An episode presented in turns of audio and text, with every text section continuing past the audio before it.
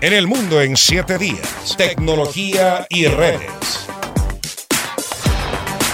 Este fin de semana zarpa el Icon of the Seas, el crucero más grande del mundo. El encargado de bautizar a esta mega obra fue el astro del fútbol, Leo Messi. A continuación, Martín Muñoz nos cuenta.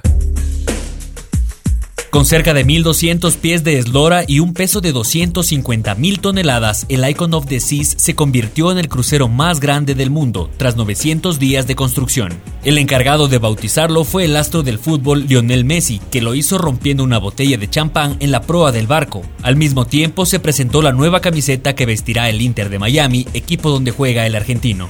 ¿Pero qué tiene que ver lo uno con lo otro?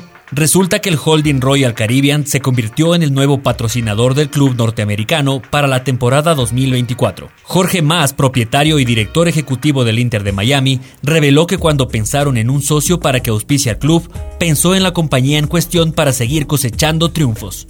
Messi fue nombrado como el ícono oficial de la embarcación, la cual zarpa este sábado desde el puerto de Miami para ofrecer itinerarios alternativos de 7 días al Caribe Oriental y Occidental. Este nuevo monstruo de los mares tendrá capacidad para 5.610 pasajeros y 2.350 tripulantes. Pero no es la primera vez que Royal Caribbean International rompe un récord por el barco más grande del mundo, pues este título lo tenía la compañía con su barco Wonder of the Seas, el cual zarpó en el año 2022.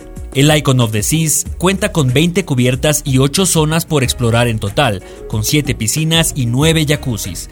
Además, hay 28 distintos tipos de alojamiento. El Mundo en 7 Días, José Martín Muñoz.